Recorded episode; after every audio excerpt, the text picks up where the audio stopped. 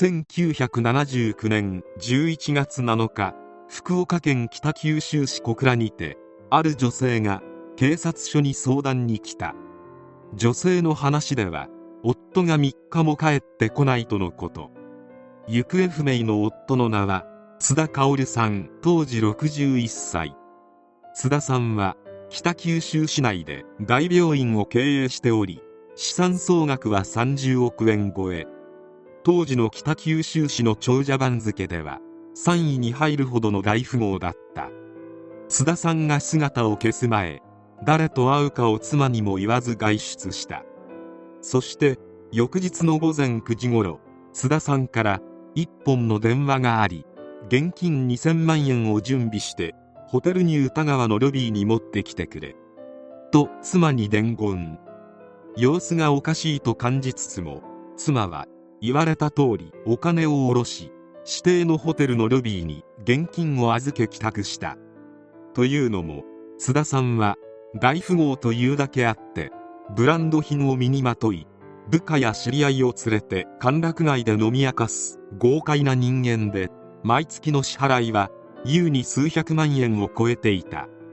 こんな人物だったため2000万円を持ってこいと言われてもそこまで疑問には思わなかったのである。しかし一向に帰宅しない津田さんが心配になりホテルに夫が現金を受け取りに来たかの確認の電話をすると旦那さんは来てませんよとのこと。代わりに若い男が現金を受け取りに来たが身分証の提示を求めても拒否されたためホテル側はその男には渡さなかった。結局津田さんは姿を見せなかったため2000万円は再度妻が引き取った。その後の連絡もなく帰宅することもなかったため警察に相談に来たのだった。警察は事件とみなし捜査を開始。すると数日後津田さんは変わり果てた姿で発見されることになる。発見場所は大分県国東半島。実に北九州市から100キロ以上離れている。地元の名士が猟奇的に命を奪われたともあってマスコミも事件を大々的に報道した。遺体を包んでいた毛布のクリーニング店のタグから杉本義明当時33歳。そして津田さんの交友関係から横山和美当時27歳が容疑者として浮上した。警察の執念の捜査で杉本と横山が犯人である証拠を次々と発見していくと観念したのか2人とも犯行を自供。警察は2人を津田さんの命を奪った罪で逮捕した。なぜこんな恐ろしい事件を起こしたのか。杉本義明は釣り具店を運営しており債務も抱えながらも運営は順調。家庭持ちである一方夜はこそこそと愛人と頻繁に飲み歩いていた。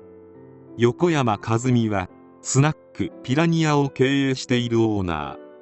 被害者の津田さんはこのスナックを懇意にしており横山とも仲が良かった。横山も自営業で家庭があったが裏では高級会社を乗り回し愛人もいた。杉本と横山は共に自営業で家庭持ちで愛人持ち。分不相応な出費を重ねており慢性的にお金に困っていたこともあって杉本と横山の仲は良かった。そんな杉本と横山が楽に金が手に入るアイディアがないかと話し合っていたところ横山がうちの客にとんでもない金持ちがいると発言。もちろん津田さんのことで2人は津田さんを誘拐して脅し金を奪う計画を立てたのである。事件当日横山は津田さんに小柳ルミ子を紹介すると言って誘い出した。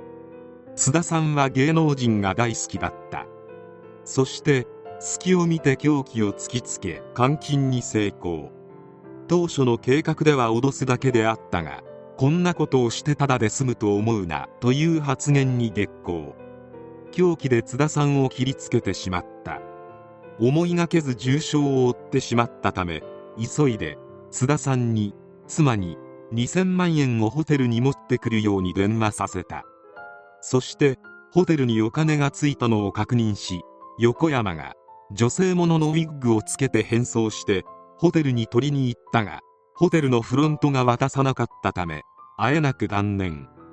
再度津田さんに電話をさせて横山に受け取らせようとしたがこの時すでに津田さんは虫の息だった。金はもう入手できない。ホテルマンに顔を見られてしまった。津田さんはもう瀕死の状態。完全に計画失敗してしまった。2人が取った行動は犯行の露見を防ぐため津田さんの命を奪うことであった。すでにほとんど事切れていた津田さんの息の根を止めバラバラにした後海に投げれば見つかることはないだろうと推測し小倉から四国行きのフェリーに乗ってその途中に津田さんを投げ捨てた。それが大分の国東半島に流れ着いたのであった。裁判が始まる前杉本は刑務所から出る時は7歳の息子は中学生かなとつぶやいていたが強盗して命を奪えば死刑か無期懲役しかないことを知らなかったようである。そして公判が始まり杉本と横山に下された判決は死刑。被害者1名に対して共犯2名が死刑確定するという珍しい結果になった。量刑が重すぎると特に死刑反対を唱える市民グループや大学教授からは相当な批判が相次いだが最高裁でも判決が覆ることはなかった。1996年7月11日福岡拘置所において刑執行。杉本は去年49歳横山は去年43歳。心理学に精通した学者によると遊興費欲しさに残忍な犯行に及んだ2人に共通する点として幼児期の自己形成ができておらず反社会的な行為をしてはならないとするしつけを幼少期から教え込まれていないことと自己顕示欲が強く経済事情を無視して派手に遊んだり店をことさら大きく知ったりなど分不相応なことをしたがることを挙げた。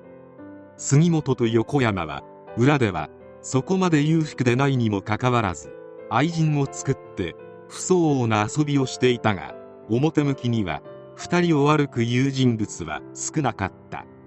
ちょっとした欲望で犯行を思いつき軽く脅していくらか金をせしめる予定で命まで奪うつもりがなかったというのはきっと本音であろう。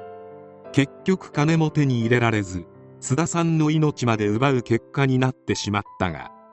この事件を解決するにあたり杉本と横山が容疑者であることは比較的早く判明したが2人は犯行について全面否認しており証拠もほとんどなかった。しかも当時はまだ DNA 鑑定が用いられておらず決定的な証拠を見つけるのは至難の業であった。それでも決死の捜査で数々の証拠を見つけ2人を追い詰め自供させた警察の執念には恐れ入る。事件発覚から自白させるまで約5ヶ月。投入された捜査員は6700人に及んでいた。遊ぶ金欲しさに予定外とはいえ命まで奪いバラバラにして海に放り投げるような残酷かつ凶悪な犯人どもを死刑台に送ることができたのは紛れもなく警察の方々のおかげである。